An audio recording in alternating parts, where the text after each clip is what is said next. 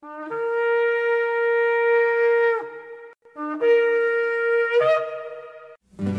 I've had enough of this world and its pleasures. I will arise and go forth to the house of my Yah.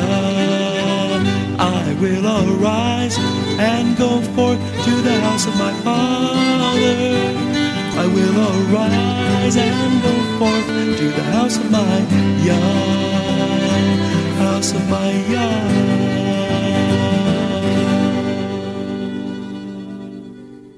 Shalom, and welcome to today's teaching on the Hebraic roots of Christianity, where we study first century Christianity and the faith that Jesus, whose Hebrew name is Yeshua, which means salvation, taught his disciples. And now, Hebraic roots teacher Eddie Chumney of Hebraic Heritage Ministries International. Shalom. I'm Eddie Chumney of Hebraic Heritage Ministries, and we welcome you to today's teaching on the subject Exposing the Kingdom of Darkness. This is part 12 of the series.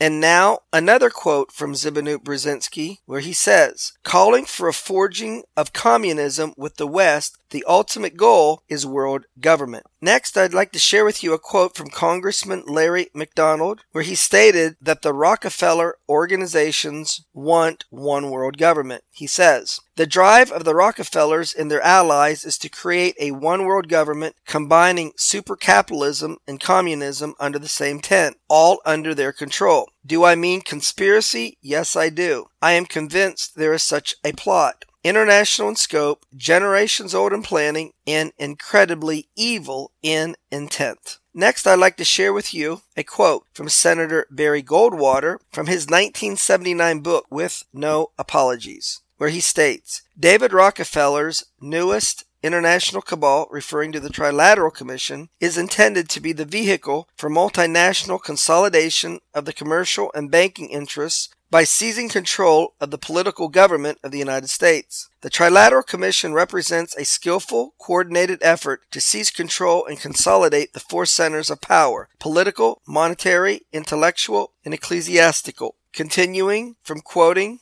from Senator Barry Goldwater from his 1979 book, With No Apologies. He continues on saying, all this is to be done in the interest of creating a more peaceful, more productive world community. What the trilateralists truly intend is the creation of a worldwide economic power superior to the political governments of the nation states involved. They believe the abundant materialism they propose to create will overwhelm existing differences. As managers and creators of the system, they will rule the future. Next, I'd like to share with you some quotes from the 1980 book by Holly Sklar entitled Trilateralism, where she says, Trilateralism is the creed of an international ruling class whose locus of power is the global corporation. The owners and managers of global corporations view the entire world as their factory, farm, supermarket, and playground. The Trilateral Commission is seeking to strengthen and rationalize the world economy in their interest. Trilateralists look forward to a pseudo post national age in which social, economic, and political values originating in the trilateral regions are transformed into universal values. Expanding networks of like minded governmental officials, businessmen, and technocrats, elite products of Western civilization, are to carry out national and international policy formation.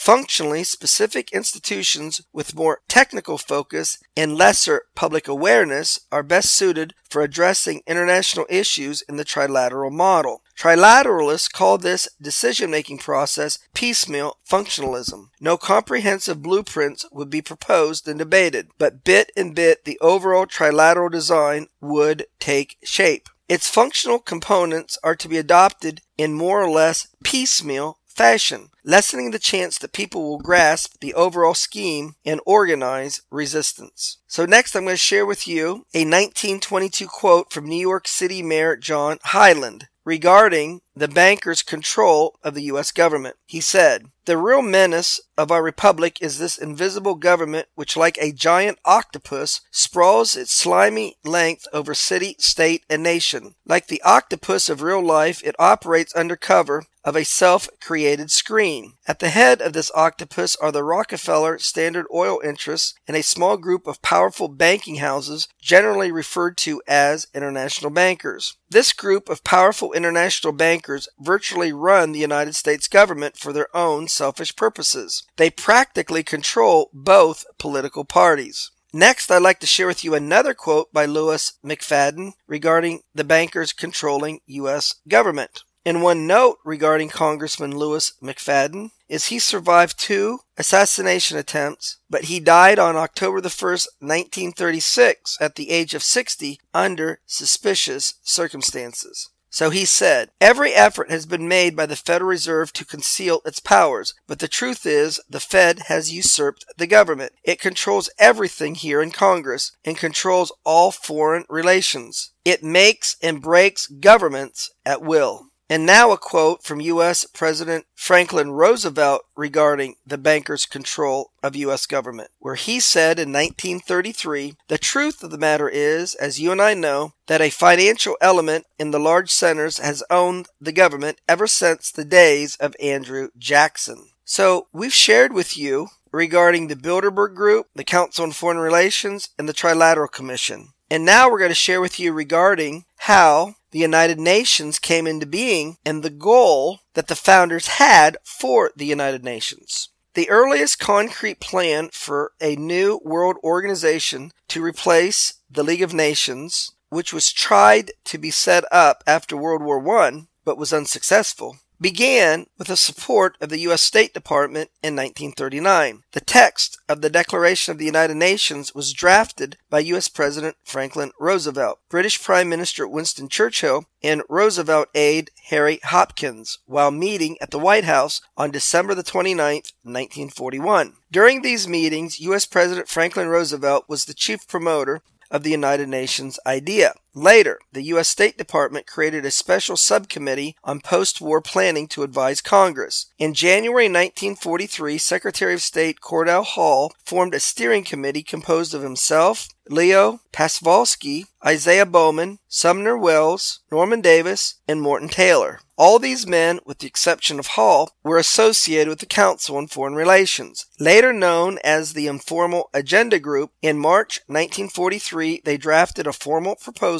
for the United Nations. It was Bowman, a founder of the Council on Foreign Relations, who first put forward the details of the plan. In August 1943, Congress produced a draft of the United Nations Charter. In June 1944, U.S. President Franklin Delano Roosevelt approved the plan and announced it to the public. For President Roosevelt, creating the UN was the most important goal of the entire World War II war effort. At the Yalta Conference held February the 4th to the 11th, 1945, Roosevelt, Churchill, and Stalin of Russia agreed to the establishment of the United Nations as well as the structure of the United Nations Security Council. The Yalta Conference was the World War II meeting of the heads of government of the United States, the United Kingdom, and the Soviet Union to discuss the post war reorganization of Germany and Europe. The United Nations convened for the first time in San Francisco in April 1945. Most of the members of the U.S. delegation were members of the Council on Foreign Relations. On June the 26, 1945, 50 nations signed a charter to create the United Nations. On October the 24th, 1945, the United Nations was officially formed. At its first session on February the 14th, 1946, the United Nations General Assembly voted to establish its permanent headquarters in New York City. Nelson Rockefeller purchased a 17 and 18 acre piece of land along the East River in New York City for the site of the United Nations. The purchase was funded by Nelson's father, John D. Rockefeller Jr.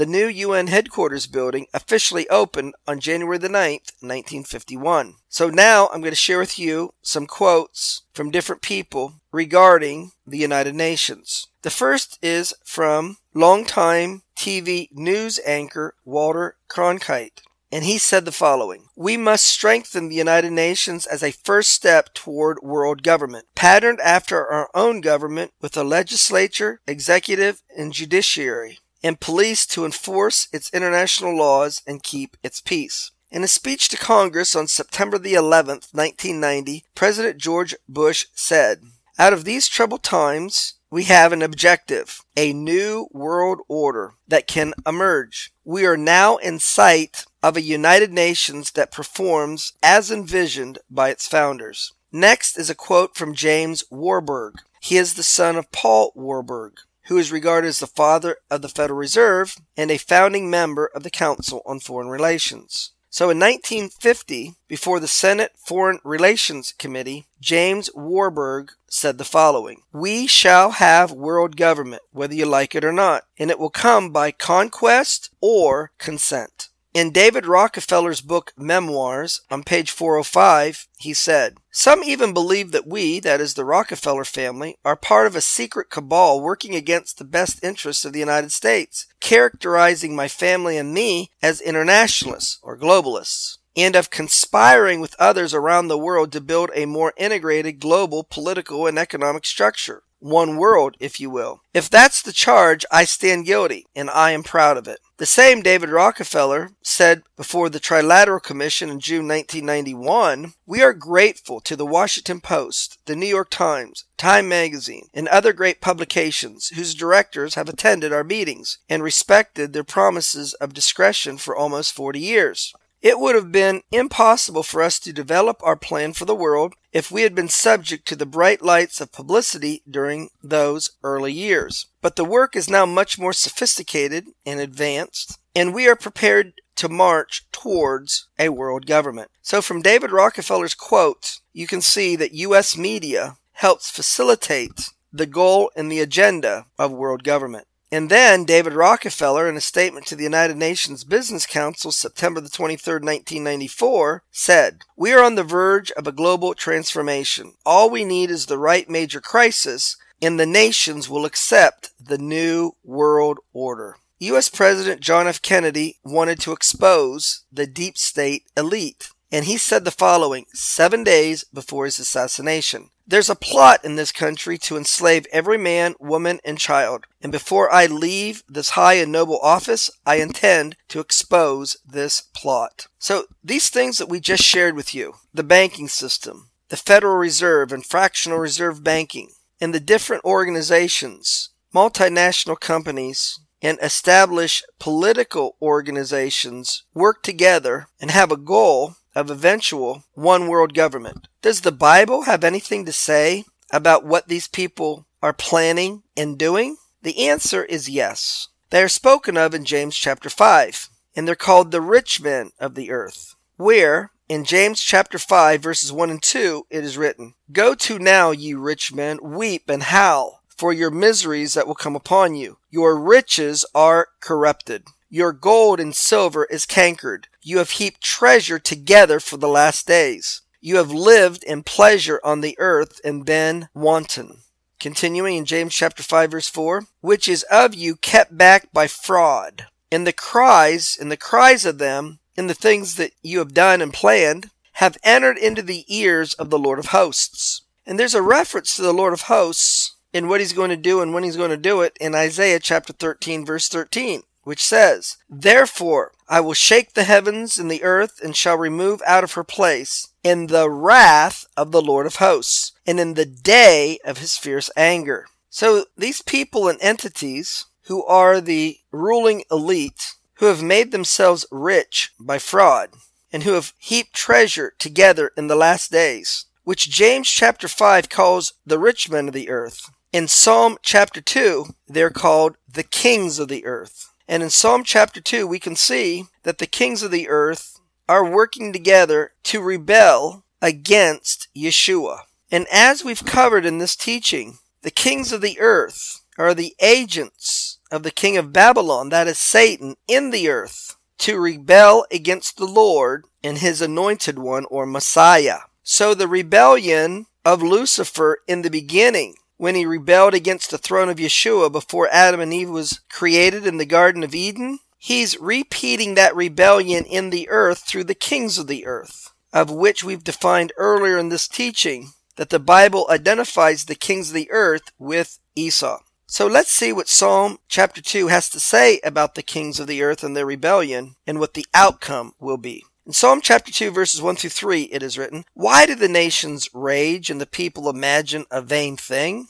For the kings of the earth set themselves and the rulers take counsel together against the Lord and against his anointed. And in the Hebrew, the word is Mashiach or Messiah, that is Yeshua. And they say, Let us break their bands asunder and cast away their cords from us. In other words, the kings of the earth do not want to submit and be obedient to the God of Israel and the ways of his kingdom and his commandments and his Torah. So at one level, we can see the application of the kings of the earth from Acts chapter 4. Because Acts chapter 4 verse 26 is quoting from Psalm chapter 2 verse 2, where it says, The kings of the earth stood up, and the rulers were gathered together against the Lord and against his Messiah, that is Yeshua. The application that is made to Psalm 2 2 is the following in Acts chapter 4 verse 27. For of a truth against your holy child Yeshua, whom you have anointed, Herod and Pontius Pilate. So in the list of those who have opposed Yeshua, who is at the top of the list is Herod, who's of Esau, he's an Edomite, and Pontius Pilate, the governor of Rome. And we saw earlier from Obadiah chapter 1 that Esau is also associated with Rome. Furthermore, from the Torah anthology to the book of the Twelve Prophets, volume 1, page 481, quoting from the book of Obadiah, it explains how King Herod was from Esau, or he was an Edomite, and those who destroyed the second temple in the first century was the Romans, who was prophesied to do so in Obadiah chapter 1 and verse 11. So the commentary in the Torah anthology is as follows. The second temple was destroyed by Edom Rome. They are referred to as the aliens or strangers from Obadiah chapter 1 verse 11, in that King Herod was from Esau or an Edomite. So you remember historically the literal Esau. He lived in Mount Seir, which was a place of cave dwellings. From Obadiah chapter 1, which is a prophecy written concerning Esau or Edom, we see here it says of him that he lives or dwells or hides in caves. Obadiah chapter 1 verse 1 it is written, Thus says Yahweh Elohim concerning Edom or Esau. Continuing in Obadiah chapter 1 verse 3, the pride of your heart has deceived you, you that dwell in the clefts or the caves of the rock. So a characteristic of Edom or Esau is that he hides or dwells or he lives in caves. And in Revelation chapter 6 verse 15, it describes the kings of the earth, a reference to Psalm chapter 2 verse 2, as hiding in caves from the judgment of the Lord in the end of days when he judges the kings of the earth the rich men of the earth in the day of his wrath and fierce anger. So in Revelation chapter 6 verse 15 it is written, In the kings of the earth, and the great men, and the rich men, and the chief captains, and the mighty men, and every bondman, and every free man hid themselves in the dens, and in the rocks of the mountains. So now let's see the response of the Lord to Psalm chapter 2 verses 1 through 3, where once again the kings of the earth are conspiring or taking counsel and making plans to rebel against the Lord and his Messiah because they don't want anything to do with the Lord, Yeshua, and his ways? What does the Bible say is the God of Israel's response to the plans of the kings of the earth? Well, we're told in Psalm chapter 2 verse 4, He that sits in the heavens will laugh, and he will have them in derision. And then in Psalm chapter 2 verse 5, we're told that he's going to judge them in the time of his wrath, which is a reference to the time of the great tribulation in the day of the Lord. So in Psalm chapter 2 verse 5 it is written, Then shall he speak unto them in his wrath, and vex them in his sore displeasure. And what's going to be the outcome from the plot of the kings of the earth to rebel against the Lord and against his Messiah? The end result is the kings of the earth are going to be judged in the time of the wrath and the fierce anger of the Lord, which is the time of the great tribulation, in the coming of the day of the Lord, which is a reference to Yeshua's second coming, that ultimately the outcome of the battle is specified in Psalm chapter 2 verse 6. I have set my king upon my holy hill of Zion. So a major biblical principle is biblical history is prophecy. And where we're going in the future is back to where we started. So in the beginning, before Adam and Eve were created in the Garden of Eden, in eternity past, Yeshua sat on his throne on behalf of his Father's kingdom in the New Jerusalem, and he ruled and reigned upon the holy hill of Zion. But Lucifer rebelled against Yeshua and his throne. He was kicked out of the mountain of God. Yeshua creates the earth, creates Adam and Eve in the garden, and the rebellion which Satan did against the throne of Yeshua, he's going to repeat in the earth through the kings of the earth and his agent by which he's going to work to cause the people on the earth to rebel against Yeshua is Esau. And Esau's ultimate world rebellion against Yeshua is through the kings of the earth and the rich men of the earth. So when Yeshua judges the rebellion of the kings of the earth and the rich men of the earth, he will continue to rule and reign from his throne on Mount Zion forever and ever. So let's summarize what we've covered in this last part of the teaching. Number one, the Bilderberg Group was established in 1954. They consist of between 120 and 150 people representing the international elite from various business, media, academic, political, and governmental areas. Their goal is one world government. Number two, the Council on Foreign Relations was founded in 1921 by David Rockefeller. His goal is one world government. Today there are about 5,000 members of the Council on Foreign Relations. From 1945 to 1972, anywhere from 40 to 50 percent of top U.S. government positions were held by members of the Council on Foreign Relations. Since then, many people running for President of the United States have been members, and many members still hold influential government positions. Number three, the Trilateral Commission was founded by David Rockefeller in 1973. His goal is one world government. Today, it has over 400 members. Many of the original founding members held high governmental positions in the administration of President Jimmy Carter. The Trilateral Commission brings together members from North America, Western Europe, and Pacific Asia to work toward a one world government. Number four. In 1945, after World War II, the United Nations was established. Its founders envisioned that it would be the first step toward eventual world government. Number five. In the Bible, in James chapter 5, it speaks of the rich men of the earth who have heaped treasure upon themselves in the last days. They will be judged by the God of Israel at his second coming. Number six. Lucifer's original rebellion against the throne of Yeshua is being duplicated in the earth, as stated in Psalm chapter 2, through the kings of the earth, that would be Esau and his agents, who are seeking to rebel against the God of Israel and repel or not have his authority over them in governing their lives.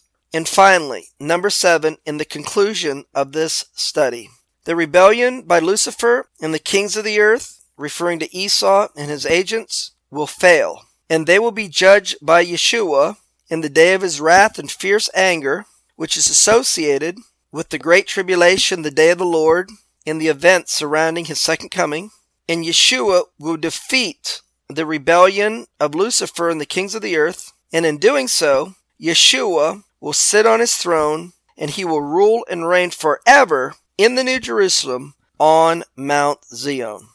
Well, that's going to conclude part 12 of the series on the subject exposing the kingdom of darkness. Shalom in Yeshua the Messiah. Amen. Thank you, Eddie. This is Stephen Morgan, and all of us here at Hebraic Heritage Ministries pray that you have enjoyed today's teaching. If you've been blessed, will you help us to share this message with others? Hebraic Heritage Ministries is supported by your generous financial gifts. In order to help you in your studies and to help us share this message with others, we are offering today the DVD Yeshua the Lawgiver for free for a love gift of any amount to the ministry. Hebraic Heritage Ministries also offers a monthly discipleship program. If you are interested in starting a fellowship group in your area, let us know. We would like to help you. Please contact us for more details. Our website is hebroots.org. That's H E B R O O T S dot O R G. We would like to hear from you. Please send us an email. Finally, in order to take advantage of today's free offer, please mention this product offer and please mail your love gift to Hebraic Heritage Ministries, P.O. Box 81, Strasburg, that's S T R A S B U R G, Ohio 44680. Until next time, may Yeshua richly bless you.